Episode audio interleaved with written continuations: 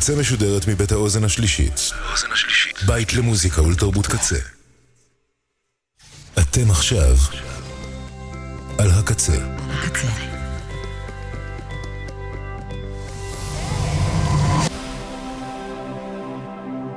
הקצה, הסאונד האלטרנטיבי של ישראל. ועכשיו בקצה, לגאטו עם מיכל רוזנטל.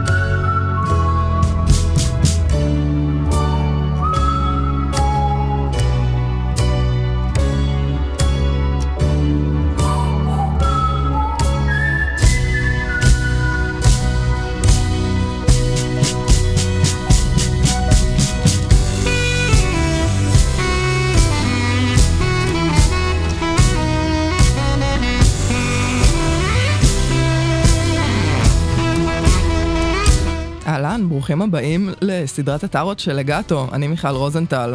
הגענו לפרק 11, ולכבוד זה דברים הולכים להסתלסל היום קצת.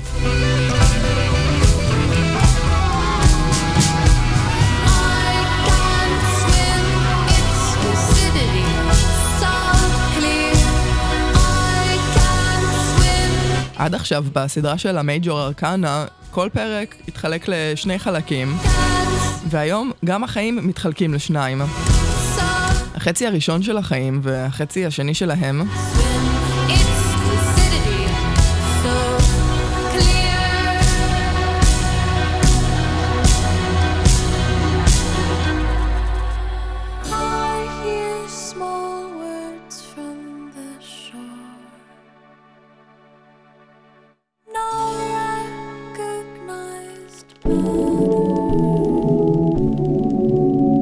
מה שמאפיין את החצי הראשון של החיים זה מסע של כיבוש, הביסוס של האגו, ההרחבה שלו, הבנייה שלו בעולם החיצוני הקולקטיבי. והחצי השני מאופיין על ידי מה שיונג קרא לו, האינדיבידואציה. היא מתחילה עם סיום החצי הראשון, והיא מבשרת על התחלת הדרך אל העצמי, אל מי שאנחנו באמת. אנחנו מבחינים את עצמנו קולקטיב, ולומדים לעשות את הדבר הספציפי ביותר, שהוא אנחנו. בפרק הזה אנחנו ניכנס לעומק של החלוקה הזו, באמצעות, ברור ששני קלפים מהסדרה של המייג'ור ארקנה, קלפים 7 ו-17 אם כך, שמבשרים על פעולה בעולם. האם הקלף 7 מתייחס לחצי הראשון ו-17 לחצי השני? אולי החלוקה הזאת מתרחשת בכל קלף?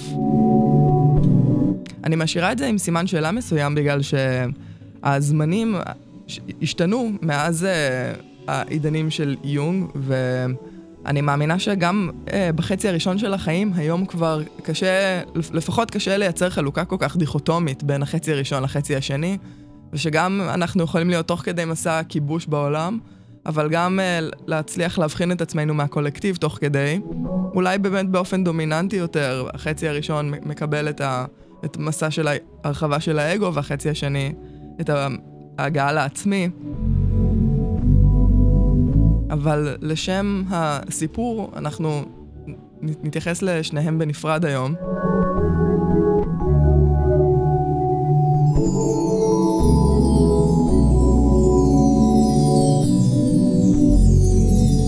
נתחיל מלדבר ולשמוע על הצ'ריות, המרכבה, שזה קלף מספר 7 בסדרה הראשונה של המייג'ור ארקנה. היא מייצגת פעולה בכל דומיין, בתוך העצמי ובעולם, בניגוד לקיסרית שיש לה גם את המיקום של המספר האיזוגי הראשון בריבוע ארצי, היא הרי מספר 3, היא מביאה לנו איזושהי התפרצות קדימה, הקיסרית, בלי שום מטרה שתוכננה מראש. המרכבה יודעת לגמרי לאן היא הולכת. הקלף מורכב מ3 מישורים עקרוניים, 2 סוסים, מרכבה ונהג.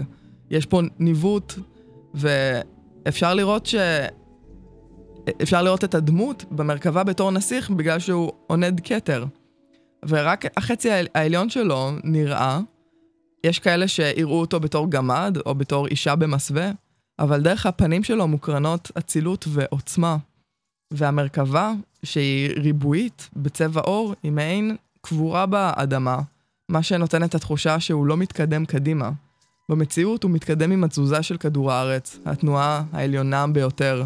בגלל שהוא אחד עם כדור הארץ, למרכבה אין צורך להתקדם.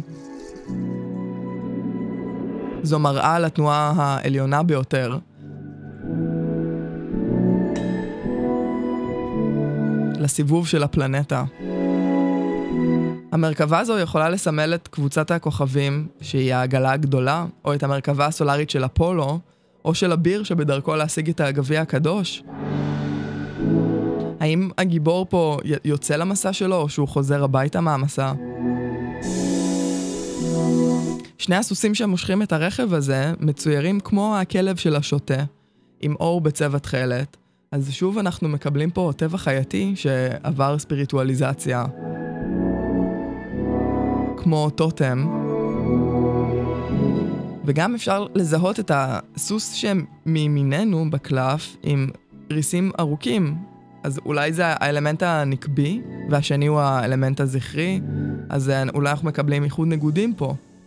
ודווקא הרגליים הקדמיות שלהם, נראה שהם לקחות את המרכבה לכיוונים הפוכים, אבל דווקא הכיוון של המבט ושל הראש אצל שניהם הוא זהה. אז אולי האיחוד של הניגודים הוא ברמה אנרגטית נפשית.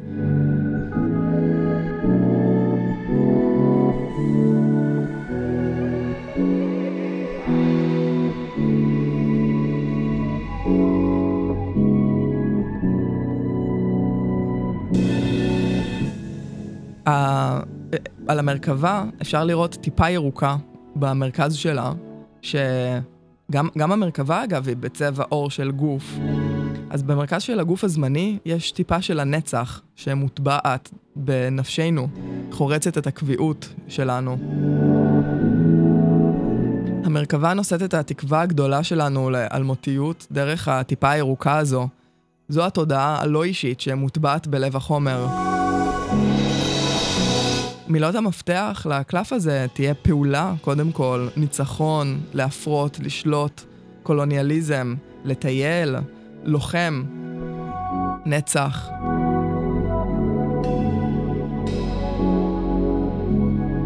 אם נבחן את הפוזיציה של הדמות שבמרכבה, אז החצי העליון של הגוף שלה מייצר משולש, שנמצא בתוך ריבוע. זה מסמל את הרוח בתוך החומר, שזה סמל שנתקל בו עוד בהמשך. לכן המרכבה מביאה איתה את המסע האלכימי, המטריליזציה של הרוח והספיריטואליזציה של החומר. מהפרספקטיבה הזו, אנחנו יכולים לומר שהרכב מייצג את הגוף, הסוסים הם האנרגיה הגופנית, והדמות שיושבת בפנים זו הנפש, הרוח או הראש. הוא מחזיק שרביט בצבע אור ביד ימין, מה שיכול להעיד על זה שהוא הגיע לשליטה של החיים החומריים, או שהוא שואב את הכוח שלו מהגלגול הנוכחי שלו בתור בשר ודם. בכל מקרה, הוא עושה את פעולתו ללא מאמץ. באופן דומה, אין לו צורך במלך שינחה את הסוסים שלו. זה לא שהוא לא עובד קשה, אבל יש לו סינכרון בין שלושת החלקים שפועלים שם. ומעליו יש מעין גם הפריון כזה שמצוירים עליו 12 כוכבים שתלויים מעליו. הם מסמלים את זה אולי שהוא עובד עם כוח קוסמי, שיש לו מפה שהוא מנווט בה. הכתר שעל הראש שלו נראה כתום או פתוח להשפעות עליונות. אבל הפריון חוסם את השמיים האמיתיים. והכוכב, קלף מספר 17, הוא זה שיסיר את המעטה הזה. ועוד עניין לגבי איחוד הניגודים זה שעל הכתפיים שלו יש מעין שתי מסכות, אחת מחויכת ואחת מדוכדכת. אז הוא נקודת האיחוד בין שתיהן, בין הטוב והרע, בין השמח והעצוב, בין האור והצל. וביד השמאל שלו אפשר להבחין שיש ביצה לבנה או כדור לבן. ביצה זה משהו שאנחנו מכירים כבר מקלפים אחרים. זה הסוד שלו שהוא שומר, או היקום שהוא מנסה לברוע. אבל אולי זה הזרע שהוא בא לזרוע בכל היבשות שהוא מגיע אליהן.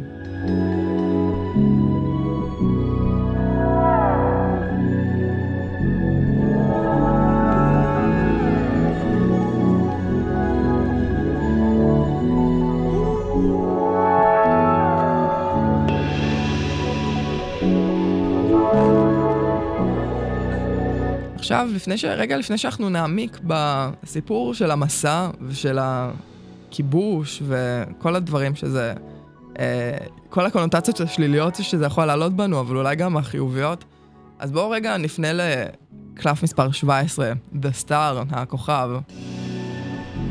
גם הכוכב מבשר על פעולה בעולם, אבל זו פעולה של למצוא את מקומנו.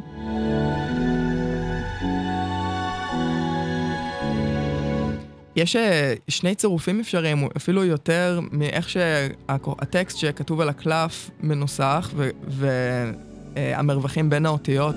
מצד אחד אפשר לראות את זה בתור הכוכב, לטוילה, אבל זה יכול להיות גם לטוילה בשלוש מילים, שזה, המשמעות של זה היא the island of view, שזה מעניין, כי אולי זה בעצם אותו הדבר. אבל אנחנו נתייחס לזה, לקלף הזה בתור הכוכב עבורנו. עליו אנחנו רואים אישה עירומה, קורעת על ברכיה מתחת לשמיים גדושי כוכבים. מתחת לכוכבים יש כוכב אחד, בת האדם עם האמת שלה. קלף 17 מצייר בפנינו לראשונה בת אדם עירומה. איתם מתחילה הרפתקה של הוויה ששומרת על טוהר ועל סגפנות. מעבר לכל ההופעות, המסכות, הפרסונות, לה אין שום דבר להסתיר יותר. היא רק צריכה למצוא את מקומה על האדמה. הקלף של הכוכב מביא יראת שמיים וחסידות, התמסרות. וזו התמסרות למי שאנחנו. אנחנו קוראים בפני מקומות שאנחנו מכבדים, למשל בפני המקדש או בפני המלך והמלכה. פה היא קוראת בפני אף אחד, אלא פשוט בפני המקום שבו היא ביססה את עצמה. הברך שלה שנחה על הקרקע יכולה לסמל גם השתרשות. היא מצאה את מקומה והיא בתקשורת עם הקוסמוס. בנומרולוגיה של הטארות, כאמור 7 זו הדרגה הכי גבוהה של פעולה בעולם, אז זה חל גם עליה. גם אצל הצ'ריות מדובר בפעולה כזאת, ושניהם מושרשים באדמה ובארץ. וגם במרכבה יש כוכבים שפרוסים מעליה, שמייצגים קשר עם כוח קוסמי, אבל בזמן שהצ'ריות נכנסת לעולם כמו כובשת, מטיילת, או נסיך שמזריע, שמייצר פרסונות, שמטפח את האגו ואת הכוח שלו, אז הכוכב פועל בעולם על ידי להשקות אותו ולהזין אותו. השדיים שלה גם יכולים לרמוז על הנקה. וגם אצלה יש 8 כוכבים, ו8 במספר, בטארות מסמל איזושהי שלמות שהושגה. מילות המפתח לכוכב הן הזדמנות להזין, לקדש, לקרוע, פוריות, כישרון, השראה, נשיות, אסטרונומיה, קוסמוס, אקולוגיה, למצוא את המקום שלנו, או פשוט כוכב. בכוכב יש חיבור מלא לעולם. אחד מהקדים שלה מושען על האגן שלה, והשני יוצא מהמראה שלידה. מכל קד נמזגים מים בצבעים אחרים, אחד בצבע צהוב, והשני בכחול. אולי אחד מייצג את מי הנהר הכחולים, והשני מוסיף את אור הכוכבים לשם. נראה שהיא בהיריון, גם בגלל הבטן העגולה שיוצאת ממנה, אבל גם בגלל שנראה שיש מעין זרע קרוב לטבור שלה. היא מפיצה פוריות, מסביבה צומחים עצים עם עלי שלכת שמניבים פירות צהובים.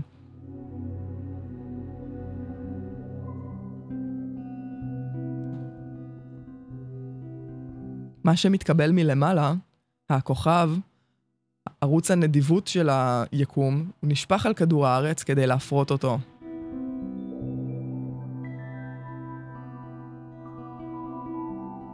כאן המסע של השוטה, של האנרגיה הראשונית שהכרנו, נעצר כדי לתת מקום לתקשורת עם האנושות.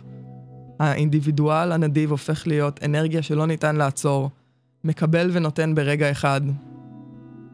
מהפרספקטיבה של העבודה הפסיכולוגית, הכוכב, היא מתארת את העבר שלה, היא מתארת את העתיד שלה וגם את הסביבה שלה. היא נותנת לכולם מסביבה ובאותה מידה לעצמה, ולא מבקשת שום דבר בתמורה.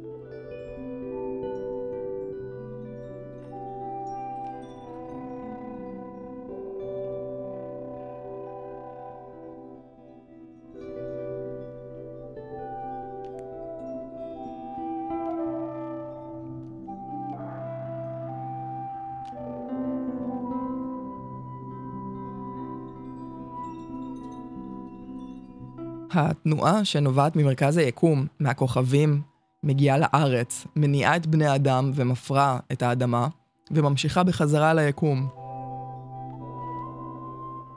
יש גם ציפור שחורה שם על העץ, שיכולה לסמל את ציפור אוף החול, הפיניקס, שעוברת לידה מחדש מתוך האפר שלה, ומבשרת על הנצחיות.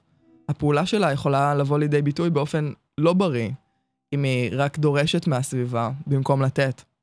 היא עלולה להתבוסס בזיכרונות של העבר ולהיות רדופה על ידי הנוירוזות הבלתי פתורות של הילדות שלה. כאשר מישהו נמצא במצב קבוע שבו הוא מרגיש לא אהוב או נטוש, הוא לעולם לא יחשוב על לתת ויחפש באופן בלתי פוסק אחרי אנרגיה שתיתן מענה לחוסר שלו. זה יהיה בור ללא תחתית שמהווה מעין גרעין שמוכר מהמהות של נרקיסיזם.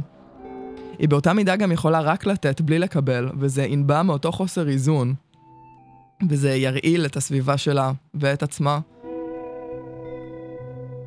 באופן סמלי, הכוכב הוא המדריך הרוחני שיכול להוביל אותנו בדיוק אל עצמנו, ולמצוא את יהודנו הספציפי, ולאפשר לנו את האיזון העדין שיש לכל אחד בין קבלה ונתינה.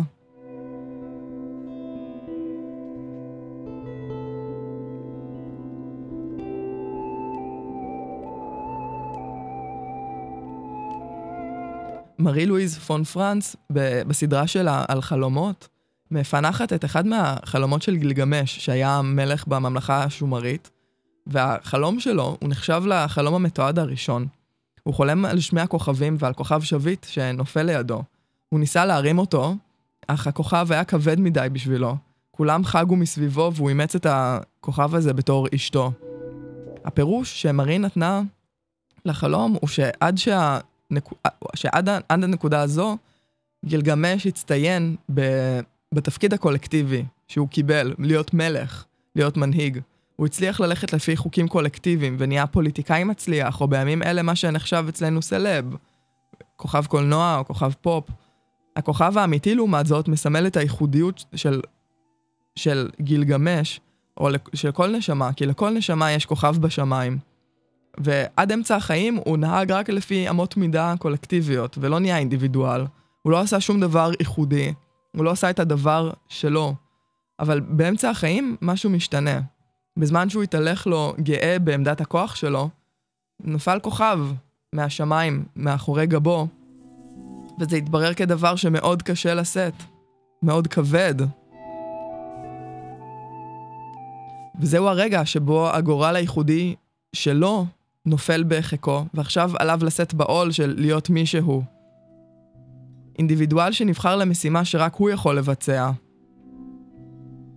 ועד עכשיו הוא התעלם ממנה באותו איש שאפתני במחוז הקולקטיבי.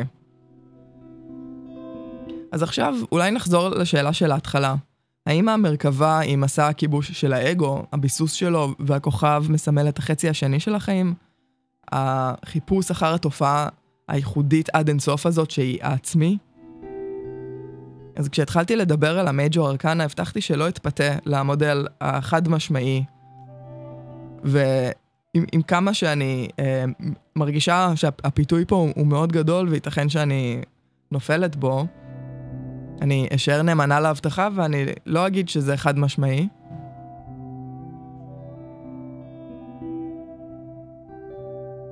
אבל בואו ניכנס עוד ונבין את זה אחר כך. ועכשיו אגדה על מסע, על המסע של אודיסאוס באודיסאה של הומרוס, שזו היצירה האפית שנכתבה לפני 2000 שנה ושובה את קוריאה מאז. היא גדושה בארכיטיפים, במפלצות טורפות ובולעות, במחשפות מזיקות ועוזרות, בכוח המניע של החזרה הביתה, הירידה לעולם התחתון, אל השאול, הזקן החכם, הנשי כאנימה, כדבר שמוביל את מסע ההתפתחות, הייחוד של אב ובן, והגיבור שעובר את כל אלה, אודיסאוס, מלך איתקה. האודיסאה מחולקת ל-24 ספרים, וכוללת שלל סיפורים והרפתקאות שאודיסאוס עובר בתהליך החזרה הביתה שלו אל אשתו, הנאמנה פנלופה, ובנו התינוק, שלא ראה אותו מאז שהוא היה תינוק, ובגלל שהוא לחם במלחמת טרויה במשך 10 שנים, ונהיה לגיבור. בתחילת הסיפור, אודיסאוס שבוי באי של קליפסו, שהיא טיטנית ואלת השערות, ואין באפשרותו לחזור הביתה. הוא העוד בקרב האלים, פרט לפוסידון, שכועס על אודיסאוס על שעיוור את עינו היחידה של בנו הקיקלופ. בהיעדרותו של פוסידון, האלים מתאספים, ואתנה מבקשת מזאוס שיאפשר לאודיסאוס לשוב הביתה. זאוס מסכים ושולח את הרמס כדי להורות לקליפסו לשחרר את אודיסאוס. במקביל טלמאכוס, שמקונן על היעדרות אביו, טלמאכוס הוא בנו, שנמשכת כבר 20 שנה, יוצא החוצה כדי לגלות מידע לגבי אביו. והוא פוגש את האלה אתנה, שמתחפשת ללוחם זקן וחכם. דרכה הוא מקבל עידוד לחפש את אביו, והוא מגלה שאבא שלו עדיין בחיים. הוא מתעמת עם האנשים שמתחרים על ידה של אמו, אפשר לקרוא להם מחזרים, הם מעוניינים במקום של אודיסאוס, בממלכה, והוא מתמלא זעם כלפי הנוכחות שלהם, והוא אוסף את העם ומבטא את התסכול שלו כלפי המחזרים של אמו, ודורש שיעזבו את ביתו, אבל הם בזים לו. למרות ההזרה שהם קיבלו מנביא שניבא להם נבואת זעם, הם לא יחדלו ממעשיהם. אז טלמאכוס לוקח ספינה בלוויית אתנה, מפליג אל פילוס, חבר טוב של אודיסאוס, אך בהגעתם אליו מסתבר שאין בידיו חדשות בנוגע לאביו. ברגע הזה אתנה נעלמת לפתע ומשאירה את טלמאכוס לבד. לאחר מכן הוא צריך להפליג לספרטה, והוא מגיע לשם ומתארח אצל שליטי ספרטה. אחד מהם מספר ששב מטרויה ושגילה כי אודיסאוס חי, אך מוחזק בעל כורחו על אי. קליפסו משחרר את אודיסאוס, הוא בונה בעזרת הרפסודה, ועוזב את האי 12 יום לאחר ההחלטה. נשאלת השאלה למה זה 12 יום, אבל אנחנו נדבר על זה אחרי זה כמובן. הוא מפליג אל סחריה, אך בדרכו פוסידון מייצר שערה כנקמה, וההגעתו של אודיסאוס אל החוף מתעכבת. הוא מקבל עזרה מנימפת הים אינו, ושוחה לחוף. בבוקר הוא מתעורר מצחוקה של נאוסיקה, שבאה לשחות בים לאחר שאתנה הורתה לה לעשות את זה בחלום שלה, שהיא חלמה בלילה. הוא מבקש ממנה עזרה, והיא מציעה לו ללכת להשתכן אצל הוריה, הרטה ואלכינוס. הוא מתקבל שם בסבר פנים יפות, ומבלה שם כמה ימים. במהלכם הוא מספר להם את הסיפור, על ההרפתקאות שלו במלחמה, ועל העזיבה שלו מהאי של קליפסו. ועכשיו מה שאנחנו נשמע זה בעצם הסיפור שהוא מספר, לשני הוריה של נאוסיקה. אז קודם כל הוא מספר את הסיפור על מלחמת טרויה, הסיפור המוכר על הסוס הטרויאני, שהיה הטריק שלו, שכאן מצטער גם אודיסאוס בתור הטריקסטר. הוא מתאר כיצד עזב את טרויה ואיך פשט על הארץ, ואיך הוא נסחף ברוח לארץ אוכלי הלוטוס, שנחשבת לייצוג של הארץ הלא נודע של העולם. הוא סיפר על איך שנשבע עם אנשיו על ידי הקיקלופ, ועל איך שהרים עליו וניכר את עינו בזמן שישן. משם אודיסאוס הפליג עם אנשיו אל האי של איולוס, שליט הרוחות, שסייע להם בכך שרתם את הרוחות לתוך שק, והרוחות תמכו במסע שלהם לכיוון איתקה.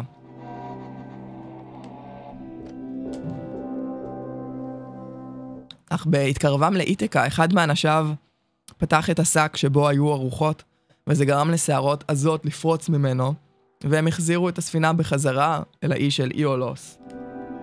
ואז הם הגיעו לארץ על איסטרוגנים, שם טבעו כל ספינותיהם של אנשיו של אודיסאוס, פרט לספינה שלו.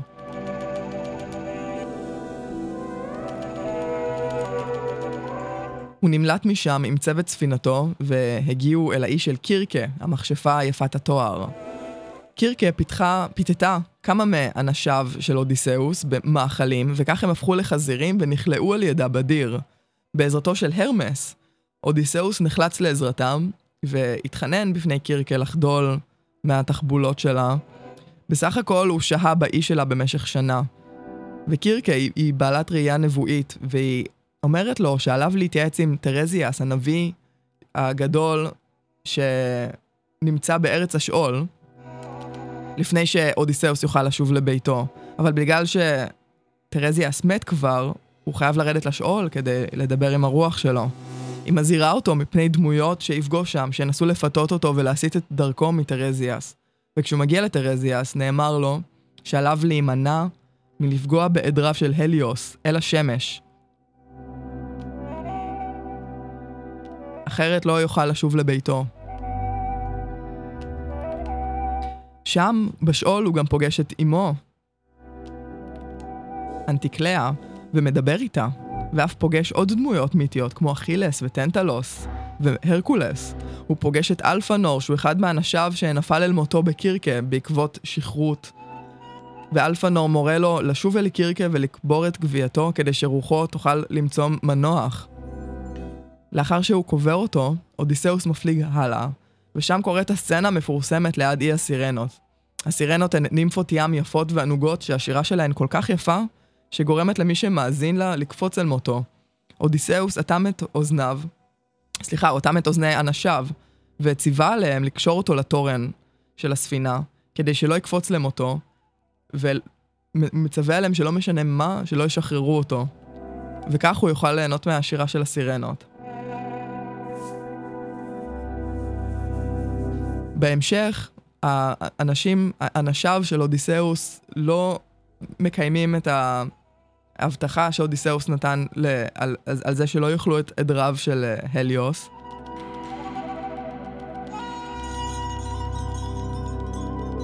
והם שחטו ואכלו בקר מהעדר שלו, בזמן שאודיסאוס יוצא לסיבוב באי. ובעקבות זאת ספינתם נטרפת, וכולם חוץ מאודיסאוס טובעים למוות, והוא שורד על קרש בים ונסחף לאי של קליפסו.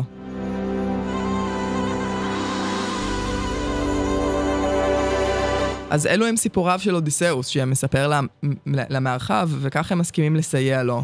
הם משיתים אותו למחרת לאיתקה בספינה שלהם, ומריפים עליו מתנות. הוא מתעורר באיתקה, ואתנה נגלית בפניו, ומספרת לו על המחזרים של אשתו. היא עוזרת לו להתחפש לאיש זקן, והוא מגיע אל ביתו של אאומאיוס, עובדו הנאמן של אודיסאוס עוד מלפני המלחמה. שם הוא מתבשר על המחזרים השונים. ולאחר שטלמאכוס שהה חודש בספרטה, אתנה קוראת לו לחזור לאיתקה. טלמאכוס מתחמק מהמחזרים שאורבים לו, ובזמן הזה אודיסאוס שומע ציפור חייו של אאומאיוס, שהוא למעשה נסיך חטוף. טלמאכוס בהגיעו לאיתקה אינו מזהה את אביו, שכן הוא מחופש, אבל לאחר שאאומאיוס נשלח לפנלופה, אשתו של אודיסאוס, אתנה עושה להם חשיפה והם מתאחדים, וביחד זוממים את נקמתם במחזרים. טלמאכוס מגיע לארמון, ואודיסאוס המחופש שוב לקבצן מגיע בנפרד. הוא וטלמאכוס נפגשים, והם מגיעים לנשקייה של אודיסאוס ומתחמשים. אודיסאוס פוגש את פנלופה, שאינה מזהה אותו. בכל זאת חלפו יותר משני עשורים, אבל הוא פותר לה חלום. היא מספרת לו שאינה חושבת שאודיסאוס מת, ושהצליחה להימנע באמצעות כל מיני תכסיסים, להשות את הנישואין לאחד המחזרים. ועם זאת היא התחייבה שתתחתן עד מחר לאיש שיצליח לראות חץ בקשת של אודיסאוס דרך 12 חורים ב-12 גרזנים. אף אחד מהמחזרים לא מצליח לדרוך את הקשת של אודיסאוס. אודיסאוס נועל את דלתות הארמון, דורך את הקשת שלו, קולע חץ דרך 12 גרזנים והורג את כל המחזרים שרוחותיהם מגיעות לשאול. בסוף אודיסאוס מבקר את אביו שמתבודד מחוץ לעיר, ואתנה משכינה שלום בממלכה של איתקה. אז אחרי ששמענו על תולדות האנושות פחות או יותר, גם היום אני אעזר בניתוחים היונגיאנים הבאמת מבריקים של אבי באומן לסיפור האפי הזה.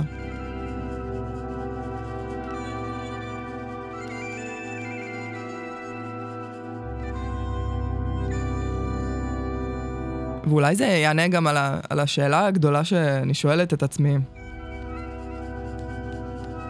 האם אודיסאוס הוא הכוכב, והאם טלמאכוס הוא המרכבה?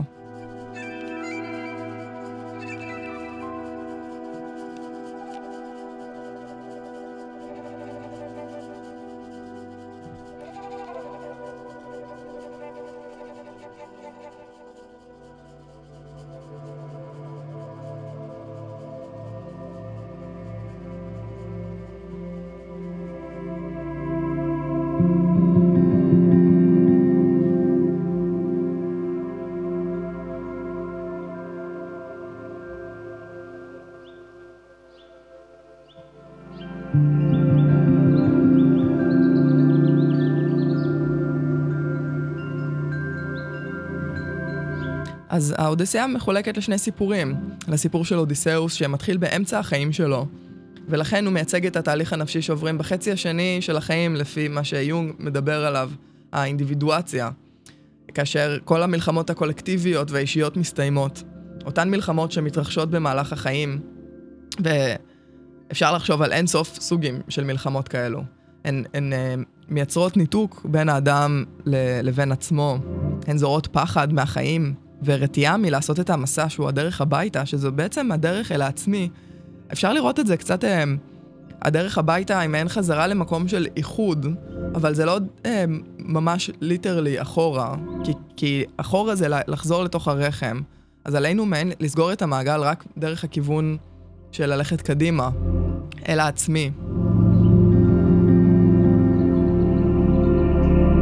המלחמות האלה יכולות לתקוע את האדם בשדה הקרב, גם לאחר שהמלחמה האמיתית הסתיימה, ולהשאיר אותו חייל או קורבן, שיש לו השפעה גדולה מאוד על אלו שסובבים אותו. אם הוא ממשיך להיות לוחם בחייו, אז הוא ממשיך להילחם באנשים שקרובים אליו. וכדי לצאת לחופשי, האדם צריך לאבד את התהליך שהוא עבר, לספר במילים שלו על הקרבות שנלחם בהם. אבל אודיסאוס עובר תהליך התפתחות נפשית עשיר ועמוק, הוא מוצא חוכמת חיים וחיבור אל העצמי שלו. האינדיבידואציה, המסע האישי, מתרחש בקרב אנשים הקרובים אלינו, ולא רק לידם, אלא ביחד איתם. כל מי שלידינו ובסביבתנו קשור בקשר עמוק במסע האינדיבידואלי שלנו. לעתים הם משלמים על זה מחיר, לעתים אנחנו משלמים מחיר על מסע של אחרים, אבל אני רוצה לחשוב שיותר מהכל המסעות נותנים תרומה הדדית אחד לשני. פנלופה וטלמאכוס יכולים לסמל גם דמויות פנימיות בנפש של אודיסאוס, אבל גם גיבורים בפני עצמם שעוברים תהליך התפתחות. טלמאכוס כגיבור מסמל את ההתפתחות בחצי הראשון של החיים, כאשר האינדיבידואציה כרוכה ביכולת להגיע לנפרדות, בניית זהות, יציאה מהאם הגדולה. לטלמאכוס יש דחף חזק למצוא את אבא שלו, לדעת מי הוא. אולי זו הדרך שלו לגלות את עצמו. החצי הראשון של החיים כולל בנייה של האגו, כאמור, העצמה שלו, יצירה של הפרדה ועצמאות, אימוץ של פרסונה ויציאה למלחמות למען האישיות הפרטית. בתקופה הזו יש חתירה להצלחה, אנחנו משליכים פנטזיות גם לגבי האני שלנו על אחרים, ולא רק פנטזיות, אלא גם את הצל ואת החולשות שלנו. האגו תופס מקום גדול, וכתוצאה מכך יש חוסר איזון שמביא להזנחה, לפיצול, לפגיעה בנו, בעצמנו ובאחרים.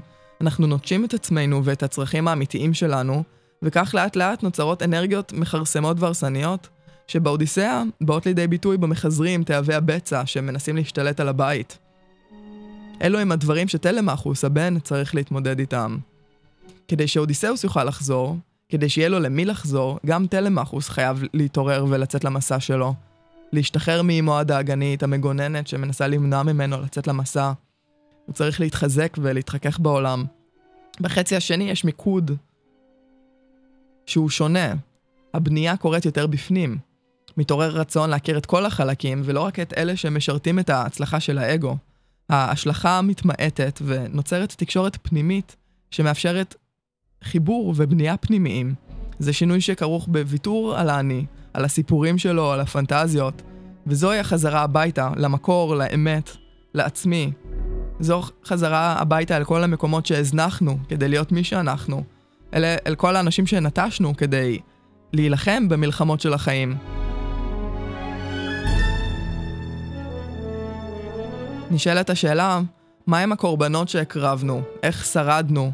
על מה ויתרנו? למה התמכרנו? איזה מענה זה נתן? והאם אנחנו מוכנים להרפות עכשיו מהמנגנונים האלה ולמצוא תשובות חדשות?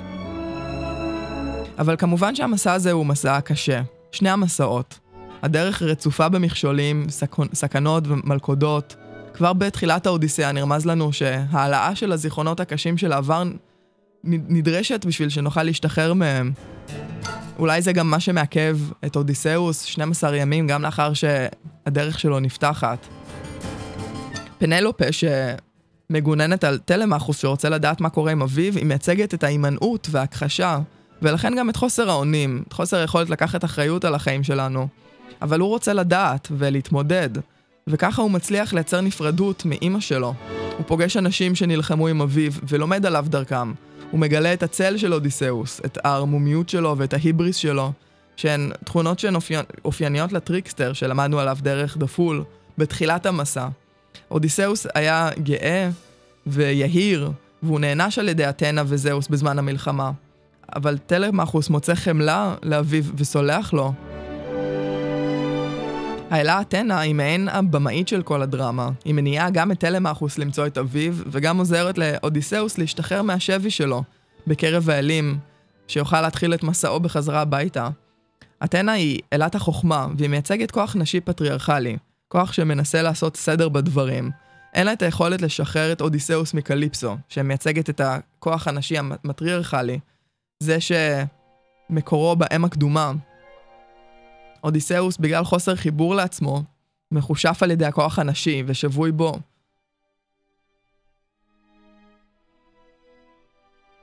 בחיים של בני אדם זה יכול להתבטא בהתמכרות לתשומת לב נשית.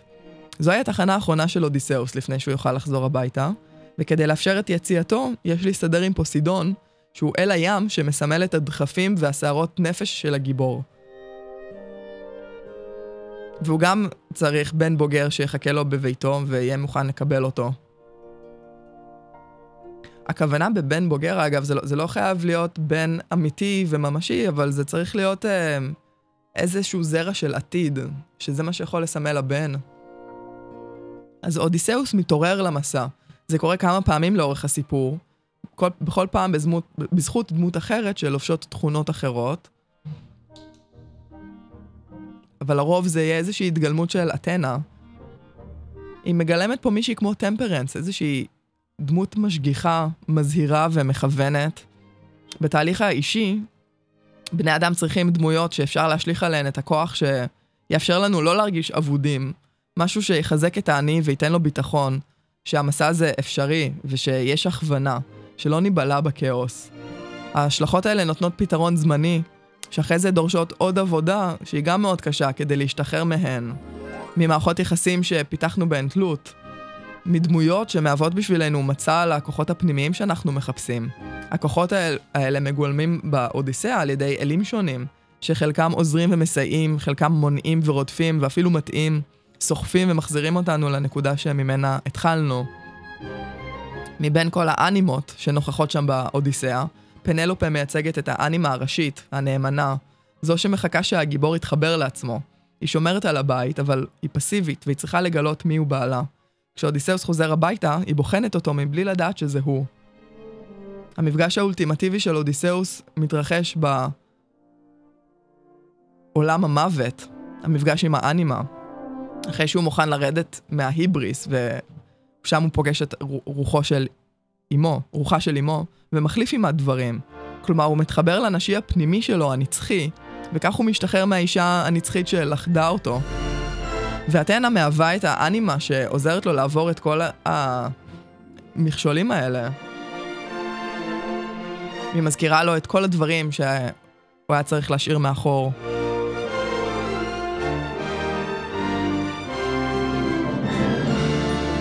גולת הכותרת של הסיפור היא הירידה של אודיסאוס אל השאול, אל ארץ המתים, אותה ארץ שפגשנו אצל פסיכה שלמדה לאהוב.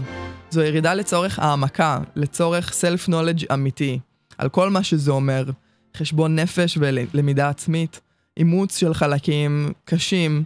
הירידה לשם היא מחרידה והיא כרוכה בפחד לאבד את השפיות, כי אין בעולם הזה שום שליטה. המקום הזה הוא ההפך מצפוי ומכיל בתוכו אספקטים שלא רק שלא רצינו לדעת, לא ידענו בכלל שלא רצינו לדעת אותם. ובו שוכן גם המוות. הוא מגיע לשם לאחר שבילה שנה אצל קירקה, שמנחה אותו לרדת לשם כדי לפגוש את טרזיאס, הזקן החכם. הזקן החכם הוא הנציג של הסלף שמהווה את איחוד הניגודים, הטוב והרע, הנכון והלא נכון, החלש והחזק. בשלב הזה אודיסאוס נהיה מפוחד, שכן הוא רב מעללים בעולם החיצון, אבל בעולם הפנימי הוא לא יודע כלום. המפגש עם עצמנו כולל פרדוקס כואב, עלינו לעבור דרך ארץ המתים כדי להגיע לעצמנו, ולחוות מפגש אמיתי עם המוות, מפגש שהוא לא רק רציונלי. אנחנו צריכים להיפגש עם העולם הרוחני שלא מרוסן על ידי החומר, עם האינסוף, עם המקום שבו כל מה שאנחנו יודעים לא תקף. קירקה מעודדת את אודיסאוס המיואש והמפוחד ונותנת לו מפת דרכים שמלאה בעצות לגבי איך להתמודד עם העולם הזה. תלמד להקריב דברים, לכבד את המתים, להביט גם במודע וגם בלא מודע. ההגעה לשם קשה, אבל היא תאפשר לך לקבל בהירות בנוגע להמשך הדרך. זו הזדמנות לחבור לאינטואיציה, להרחיב את המודעות ולהשתחרר מהקומפלקסים. עלינו להיות אמיצים, לדמיין, להתעזר בסבלנות, להקשיב, להבחין, ללמוד לסבול, ולהבין את מה שמעבר. עלינו להפוך לנביאים. בארץ המתים, אודיסאוס עובר את הטרנספורמציה העמוקה ביותר, ומתוודא לסודות האנושיים, האישיים והכלליים, העמוקים והגדולים ביותר. אבל אין דרך להימנע מלגעת עם הרגש בסבל האנושי, במחלות ובמוות. הירידה להדס, ארץ המתים, היא המבלינג, היא חושפת את מי שמוכן לרדת אל חוכמה אנושית עצומה שמצטברת במשך עידנים, וגם לגבולות הבלתי נמנעים שיש לנו בתור בני אדם, כאינדיבידואלים וגם קולקטיבית.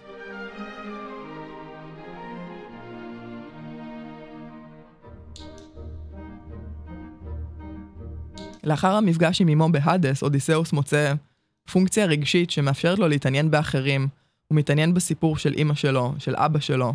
הוא לומד על פנלופה ועל בנות טלמאכוס. ואז הוא עובר סשן שבו הוא נחשף לסבל הנשי בעולם הפטריארכלי, שהוא מוביל בו. הוא נפגש עם רוחות של נשים שנפגעו ונצלו על ידי האלים. אגב, דבר מעניין שאני שמעתי מיותר מחבר אחד שעברו איזשהו מסע פסיכדלי, מסע איוואסקה הזה, שהם עברו סשן כזה, שבו הם נחשפו לכל הסבל של נשים בעולם, ושזה היה דבר מאוד קשה לעבור, שמילאה אותם ברגשות השם, אבל זה אפשר להם להתחבר לנשיות שבהם.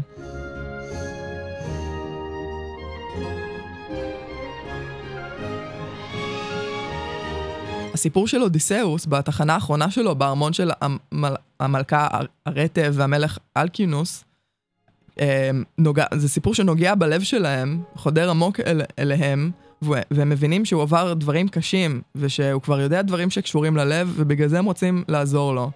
אבל המלך אלכינוס רוצה לשמוע גם על גברים, לא רק על נשים. אז אודיסאוס מספר על זה שפגש את אייקס, שבגלל אודיסאוס שרימה אותו, השתגע והתאבד. אודיסאוס חותר לפיוס איתו, דרך שיחה איתו, אבל היא לא מביאה לאישור ההדורים, והוא לומד שיש דברים שאין עליהם סליחה. הוא פוגש את טנטלוס, שניסה לחדור לתחומם של האלים, ועכשיו קלו לנצח עם כל הטוב מולו, אבל בלי היכולת האנושית ליהנות ממה שיש. הוא פוגש את סיזיפוס, שנגזר עליו לגלגל אבן במעלה המדרון לנצח, כעונש על זה שניסה לנצל את האלים בעזרת כישרונותיו. הוא פוגש את הרקולס, שמספר לו כיצד היה צריך לוותר על הכבוד שלו, למרות שהיה חצי אל, עוצמתי וחזק, ושירד להדס כי הוא רצה ללמוד מגיבורים שנמצאים שם. ועל כמה שהירידה לשם מלווה בחרדת מוות אימתנית.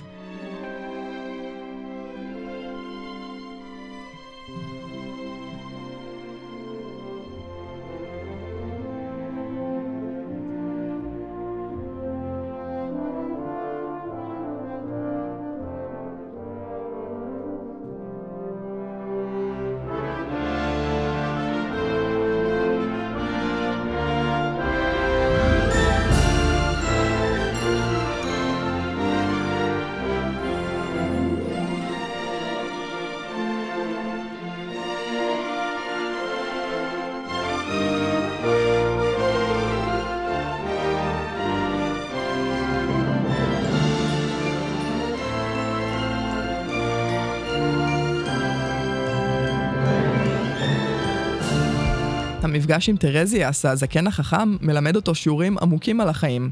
הוא הנציגו של הסלף, כפי שאמרנו. כנביא, הוא מקשר באופן ישיר בינו לבין האגו, בין הסלף לבין האגו. הוא מלמד אותו על ריסון הלב, בכך שמזהיר אותו מפני דחפיו לכבוש את הבהמות של אל השמש הליוס. הוא מזהיר אותו מפני חמדנות, חוסר זהירות, היבריס, ונגיעה במה שלא שייך לו, אלא לאלים. אלו הם הדברים שישאירו אותו בצרות. הוא מספר על מותו העתיד לבוא, אבל בשיבה טובה. כדי לשמוע את דבריו, אודיסאוס חייב לשתות את הדם, המייצג את האנרגיה הנפשית האמיתית. כאשר הנפש אינה צמאה או חרדה לגורל עצמה, אז נחשפת האמת. יש מקום לאמת. כדי לדעת אותה, צריך להחיות את הנפש בעזרת אנרגיה מסומלת כדם. את המשך מסעו ממשיך אודיסאוס בהדרכתה של אתנה, שמחפשת אותו לאיש הזקן, היא מזהירה אותו שאורבים לו המחזרים, היא נותנת לו ביטחון שמחכים לו, מזכירה לו את הצניעות והפרטיות שהוא צריך לשמור עליה כשהוא חוזר הביתה.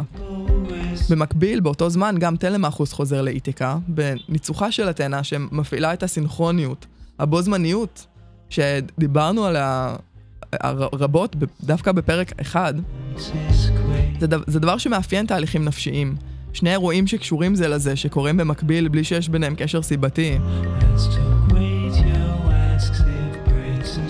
המפגש בין אודיסאוס לטלמאכוס, בין האב לבן, לא רק מסמל את המפגש בין בני המשפחה, אלא גם את המפגש עם העתיד, את היכולת להעביר את עצמנו הלאה למי שנושא את העתיד.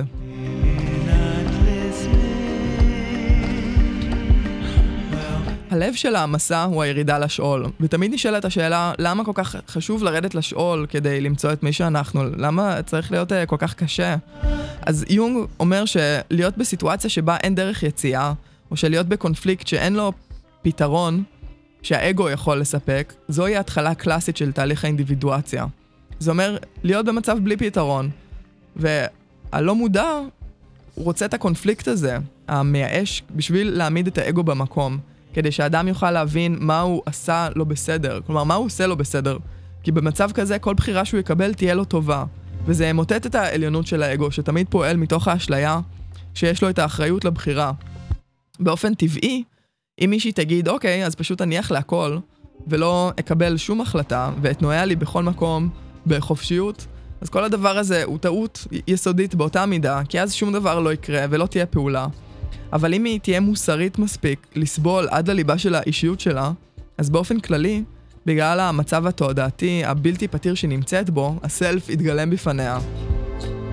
בשפה דתית נוכל לומר שהסיטואציה הזאת נועדה לכפות עלינו לסמוך על אלוהים. בשפה פסיכולוגית, המצב ללא פתרון שהאנימה או האנימוס מארגנים בכישרון רב בחיים שלנו, נועד להביא אותנו למצב שאנחנו פתוחים ויכולים לחוות את הסלף, את עצמנו, בעצם שנוכל להיות מי שאנחנו. באופן הזה, כפי שיונג אמר, האנימה היא המדריכה לכיוון המימוש של העצמי, אבל לעתים באופן כואב מאוד. כשמסתכלים על האנימה והאנימוס כמדריכי הנפש שלנו, אנחנו יכולים לדמיין את ביאטריס מובילה את דנטה לגן העדן, אבל עלינו לזכור שהוא חווה זאת רק לאחר שעבר דרך הגיהנום. באופן נורמלי, האנימה לא לוקחת את הגבר ביד ומובילה אותו ישר לגן העדן. היא שמה אותו קודם בבעיה, שבה הוא מתאגן ומתערבב לאיזו תקופה.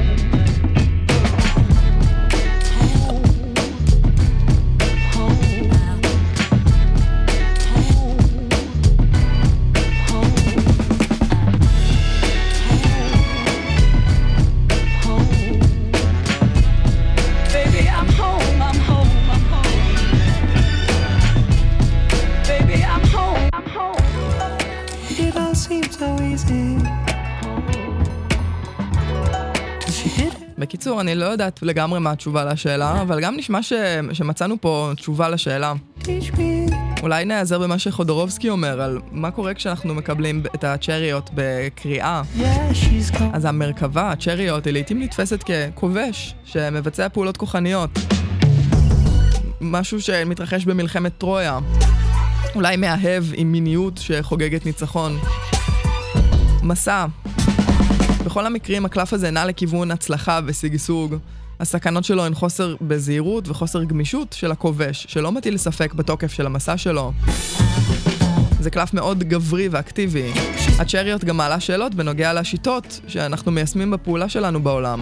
מהן הדרכים שבה מישהו או מישהי מובילה את חייה?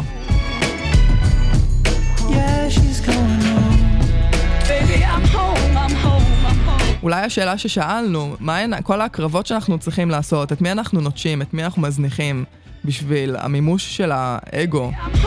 זה שאלות שיכולות גם להישאל פה.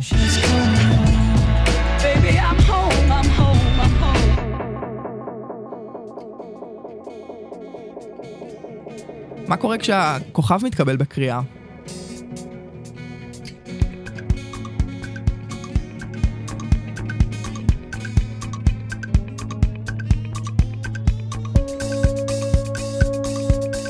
הכוכב מייצג שלב שבו מישהי מוצאת את המקום הנכון שלה בעולם, לפעול ממנו, באופן שיזין אותה. ואת העולם. זה לעתים ישים אותנו במצב שיאפשר לנו לא להחליט על אפשרות אחת מבין שתיים, אלא למצוא דרך פשרה בין השתיים, שתייצר הרמוניה עם הדרך שלנו. זה קלף שבאופן מסורתי מבשר על מזל, על פוריות, על סגסוג, ומסמל פעולה נדיבה. וגם מקושר לאהבה נשגבת, לתקווה, לאמת. זה מייצג הבנה יצירתית. לגבר זה ייצג את היופי הנשי הפנימי שלו, שכעת יכול להתגלם בעולם ולפעול. לאישה זה יכול לסמל את המימוש של הנוכחות שלה בעולם, או פעולה שמתיישרת לפי הרצונות שלה ולפי הטבע שלה. מערכת היחסים שיש לכוכב עם הטבע יכול לכוון את הדרך, גם לעסוק באקולוגיה, שמניזם וכל המסגרות שלוקחות בחשבון את חייו של כדור הארץ. אם הכוכב מוציאה את כל האנרגיה שלה אל הריק, אפשר לשאול מה הדבר שהם מוצאים ממנה הכי הרבה אנרגיה.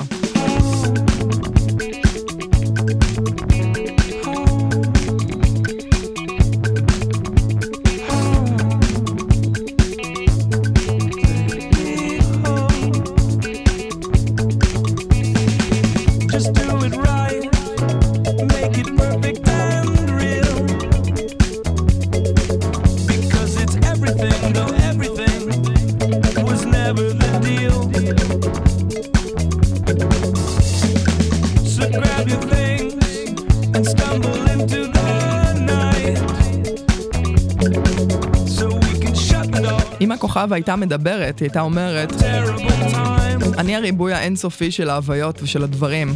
מצאתי את מקומי, בעולם ובעצמי, שזה אותו הדבר. אני לא צריכה יותר לחפש, לא צריכה יותר להחזיק אימג' של עצמי. אני במקומי הנכון. פה ובכל מקום, אני מקושרת לבחירותיי שלי בלבד. Yeah, do it right and head again into space. So you can carry on and carry on and fall all over the place. This is the trick. Forget a terrible year. Then we can break the laws until it gets weird.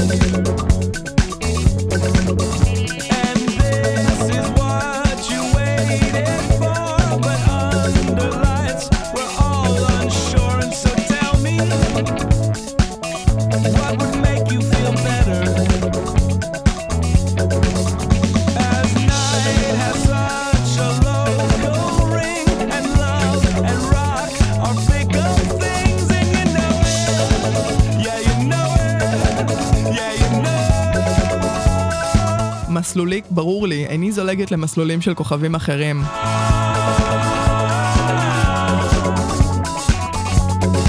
ועם זאת אני נמצאת בתקשורת ואהבה עם כל הקוסמוס כולו.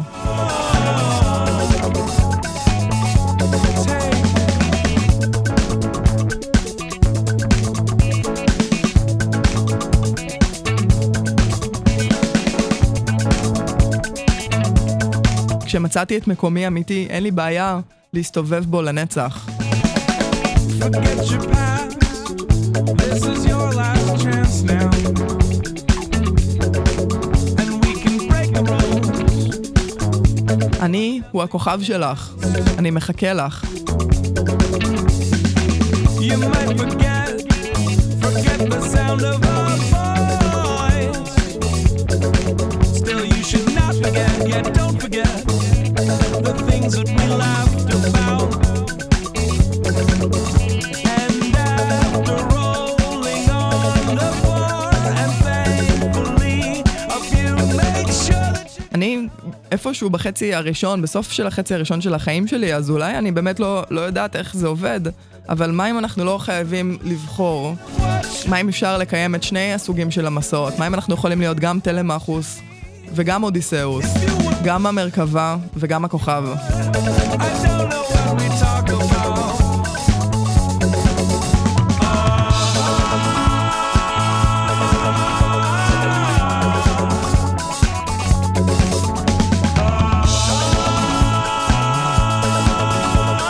היום כל אחד הוא די-ג'יי.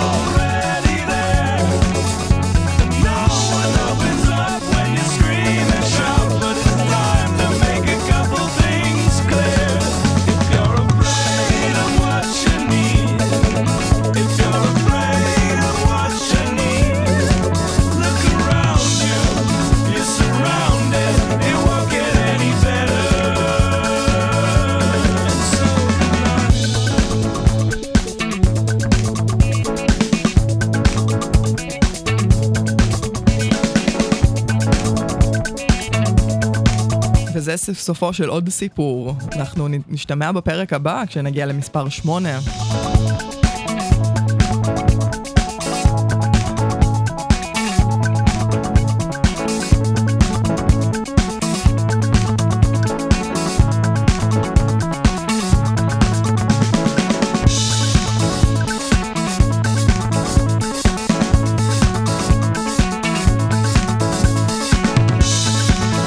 תודה רבה לכולם, לכולן, לכם, לכן.